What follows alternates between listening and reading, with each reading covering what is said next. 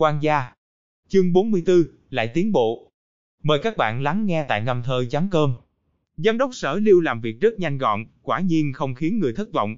Sau hai ngày, hội nghị trung y tỉnh hàng năm được long trọng tổ chức, luận văn của Chu Ngọc Hà được như ý nguyện lãnh giải nhì, đạt được 5.000 tệ tiền thưởng và giấy chứng nhận vinh dự đỏ thẫm thiếp vàng. Hai ngày này, Lưu Vĩ Hồng ở Đại Ninh gặp mặt bạn cũ, được uống rất sảng khoái. Trên đường trở về thị xã Thanh Phong, Chu Ngọc Hà đã đổi thái độ lạnh như băng, đối với Lưu Vĩ Hồng thì trở nên khách khí, dọc đường vừa cười vừa nói, thậm chí cũng không còn cấm bọn họ hút thuốc ở trên xe.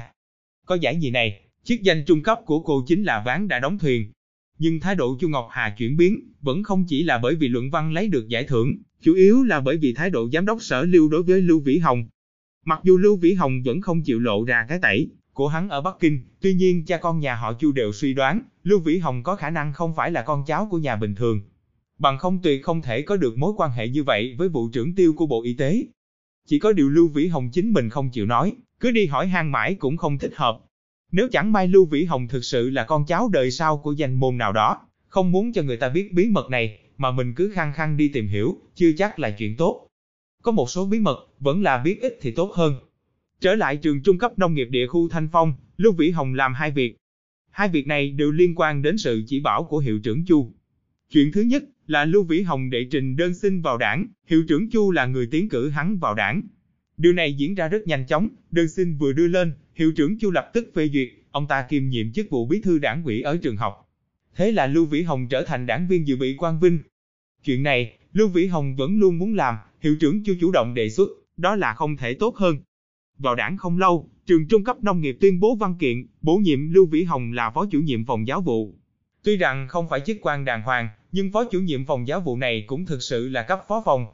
Lưu Vĩ Hồng tham gia công tác không đến một năm, liền bước lên trên bậc thang này, đối với đại đa số giáo viên trường trung cấp nông nghiệp mà nói, quả thực là được hâm mộ ghen tị lồi cả trong mắt. Hay là biết đánh bóng rổ, lại có rất nhiều ưu đãi. Về phần chuyện đã xảy ra ở tỉnh thành, người biết chuyện cũng không có là bao.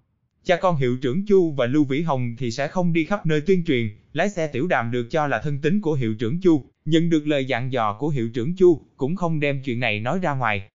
Lúc ấy, tâm tư của mọi người vẫn không bằng đời sau thản nhiên như vậy, đối với hành vi tặng lễ đi cửa sau như vậy, ít nhiều có chút khinh thường, cảm thấy là đường ngang ngõ tắt.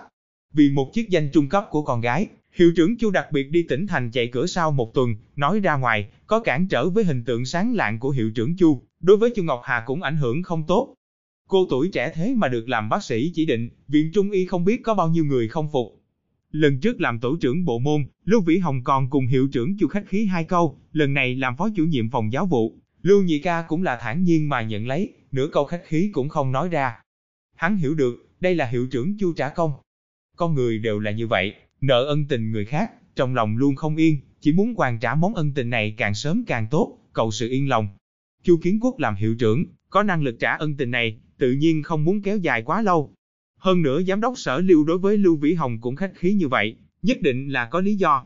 Đi theo cảm giác của giám đốc sở Lưu, sẽ không sai. Giám đốc sở Lưu nếu không phải tinh ranh, thì sao có thể mới hơn 40 tuổi thì đã là giám đốc sở. Phó chủ nhiệm phòng giáo vụ trường trung cấp nông nghiệp, không có thực quyền gì, cho dù là có, cũng chỉ là một chút, Lưu Vĩ Hồng thật ra cũng không quan tâm. Hắn thật sự để ý chính là cấp bậc cấp phó phòng. Muốn ở trong quan trường phát triển, cấp bậc là vô cùng quan trọng. Cấp phó phòng ở trong đơn vị của trường trung cấp nông nghiệp như vậy, là không mùi không vị, một khi chuyển tới đảng ủy hoặc là bộ phận chính phủ, lại rất là thực tiễn. Chỉ cần bên trên có người chiếu cố, thì có thể sắp xếp được một chức vụ cấp phó phòng thực quyền. Đây có thể coi là bậc thang cơ bản khởi bước trong quan trường. Nếu thành lãnh đạo, nên hưởng thụ đãi ngộ của lãnh đạo, chủ nhiệm vương của phòng hành chính tổng hợp đích thân tới cửa, muốn an bài chủ nhiệm lưu dọn đến khu ký túc xá mới.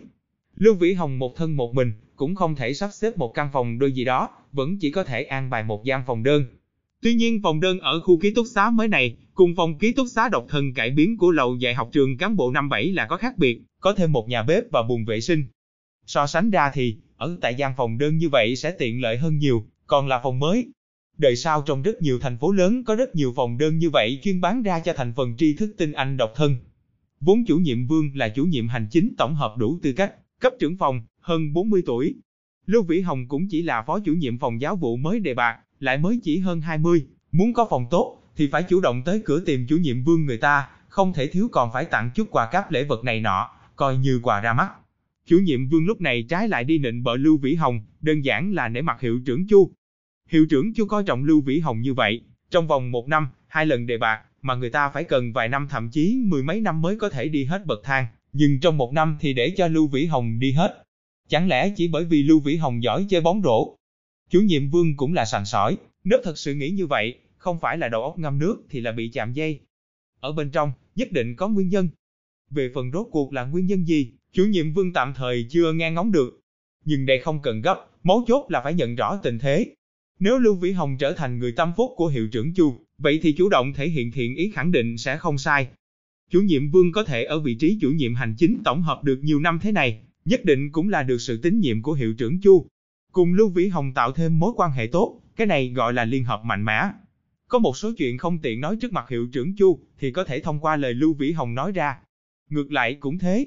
Hơn nữa Lưu Vĩ Hồng tuổi còn trẻ, tiền đồ sau này không có hạn định. Đúng là những nguyên nhân này tập trung lại, mới thúc đẩy chủ nhiệm Vương chủ động tới cửa phục vụ cho chủ nhiệm Lưu. Nhưng kết quả lại vượt ngoài dự kiến chủ nhiệm Vương, chủ nhiệm Lưu không ngờ không đồng ý chuyển nhà. Lưu Vĩ Hồng có lý do cũng rất đơn giản, nói mình dù sao chỉ một thân một mình, ở đâu cũng vậy thôi, chỉ cần có chỗ để ngủ là được rồi. Đây là lý do gì đây? Chủ nhiệm Vương cho rằng Lưu Vĩ Hồng không biết rõ khác biệt giữa ký túc xá mới và ký túc xá cũ, liền có ý tốt nhắc nhở hắn, nói phòng đơn của ký túc xá mới, diện tích so với phòng ký túc xá hắn đang ở rộng hơn mấy mét vuông, còn có một nhà bếp và bồn vệ sinh. Lưu Vĩ Hồng liền cười, nói, cảm ơn chủ nhiệm Vương, xin nhận ý tốt. Tôi một mình, lại không có đồ dùng gia dụng, phòng ở lớn hay nhỏ đều không quan hệ. Về phần nhà bếp, thì càng không cần, tôi đều ăn ở căng tin, sẽ không tự mình tổ chức bữa ăn tập thể, cũng sẽ không tự nấu đồ ăn. Bùng vệ sinh à, dù sao mỗi tầng lầu ký túc xá cũ đều có, cũng chỉ vài bước chân, không sao cả. Phòng mới này, vẫn là để phân cho đồng chí nào cần dùng đến thì tốt hơn. Chủ nhiệm Vương liền tăng cường làm công tác cho Lưu Vĩ Hồng. Vừa nói chỗ tốt của phòng mới, vừa trong lòng buồn bực. Vào thời này, vẫn còn chuyện như thế này, cho người ta ở phòng mới, còn phải làm công tác. Vậy kinh doanh chấm cơm tài trợ tập âm thanh này. Lưu Vĩ Hồng chẳng lẽ là bởi vì tư tưởng cổ quái, mới được hiệu trưởng chu trọng dụng. Lưu Vĩ Hồng không chút lai chuyển, tùy cho chủ nhiệm Vương nói ba hoa chích gà, vẫn không chịu đồng ý. Chủ nhiệm Vương như là thấy được quái vật, nhiều lần đánh giá lại Lưu Vĩ Hồng, lúc này mới lắc đầu, mang theo cái mặt đen tối rời khỏi. Tin tức chủ nhiệm Lưu thăng chức không chuyển nhà, rất nhanh được lan truyền trong giáo viên trường nông nghiệp. Tất cả mọi người cảm thấy việc lạ hàng năm đều có, nhưng không nhiều như năm nay. Hiệu trưởng Chu cũng nghe nói, một cú điện thoại gọi Lưu Vĩ Hồng vào văn phòng mình. Vĩ Hồng, sao lại thế này? Không chịu chuyển nhà. Có phải ngại phòng đơn ký túc xá không đủ rộng hay không, muốn phòng đôi có một phòng ngủ một phòng khách? Nếu quả thật là như vậy, cũng không phải không thể thương lượng. Hiệu trưởng Chu nói thẳng vào vấn đề. Ông ta hiện tại cùng Lưu Vĩ Hồng nói chuyện, hoàn toàn không hề có chút giọng quan. Cũng không phải là Lưu Vĩ Hồng có biểu hiện kiêu ngạo ương ngạnh gì, mấu chốt là chính hiệu trưởng Chu trong lòng có vướng mắc. Không làm rõ Lưu Vĩ Hồng có khả năng là nhân vật có bối cảnh thông thiên, trong nhà không biết có bao nhiêu quan lớn, mình chỉ là một hiệu trưởng nhỏ, ở trước mặt người ta bày kiểu cách nhà quan gì đó, không phải là khiến trong lòng người ta nhạo báng. Hiệu trưởng, giác ngộ của tôi chỉ thấp như vậy sao? Muốn căn phòng lớn không mở miệng nói, ở đó giả vờ giả vịt. Lưu Vĩ Hồng cười ha hả đáp, lấy ra gấu mèo vàng, kính dân hiệu trưởng Chu. Tôi cũng thấy không phải vậy, cậu không phải là loại người thích đùa dẫn lòng già hẹp hòi. Hơn nữa, cậu trẻ tuổi như thế, cũng không đến mức cáo già như vậy chứ. Hiệu trưởng Chu chiều theo tay của Lưu Vĩ Hồng mà chăm mồi thuốc, cũng cười nói. Tuy nhiên, Vĩ Hồng, vậy cậu cũng nói xem, vì sao không chịu chuyển đi? Thói quen, không muốn dọn tới dọn lui. Lưu Vĩ Hồng thuận miệng đáp. Không đúng. Hiệu trưởng Chu chắc chắn nói. Tôi thấy, cậu là luyến tiếc cái người không phải bạn gái mà lại hơn hẳn người bạn gái ngoài biên chế bà xã, đúng không? Nói xong, hiệu trưởng Chu nhìn thẳng Lưu Vĩ Hồng, ánh mắt sáng ngời. Lưu Vĩ Hồng cười cười, như rất vô tình nói. Hiệu trưởng, lời này hơi có vấn đề. Phía trước nói không phải bạn gái, mặt sau lại nói ngoài biên chế bà xã. Đây không thể là một khái niệm chứ. Hiệu trưởng Chu lại trở nên nghiêm túc nói. Vĩ Hồng, cậu còn trẻ có tư tưởng sinh động một chút không quan hệ, nhưng có một số sai lầm không thể phạm. Nếu cậu lo không ai giặt quần áo nấu cơm, vậy đừng lo, tôi phụ trách giới thiệu cho cậu một bạn gái thích hợp, bảo đảm còn chịu khó hơn cả đường thu diệp, chăm sóc cậu thỏa đáng. Đường thu diệp, dù sao người ta là có chồng, tiếp cận quá gần, các đồng chí sẽ có cái nhìn lệch lạc. Lưu Vĩ Hồng vẫn như trước không vội vàng không hấp tấp, dường như hoàn toàn không xem điều này là lời cảnh cáo, hút một hơi thuốc, nói. Hiệu trưởng, sự quan tâm của ông đối với tôi, Tôi rất cảm tạ. Nhưng tôi nghĩ giữa nam và nữ, ngoại trừ loại quan hệ này, vẫn có thể có quan hệ đồng chí, quan hệ đồng sự, quan hệ bạn bè. Tôi và Đường Thu Diệp là hàng xóm cách vách, trong sinh hoạt cuộc sống trợ giúp nhau một chút, không có gì là quá đáng cả. Lưu Vĩ Hồng khi khiêm tốn là thật sự khiêm tốn, nhưng khi cứng đầu cũng là thật sự cứng đầu. Không phải là ai cũng có thể thay đổi chủ ý của hắn.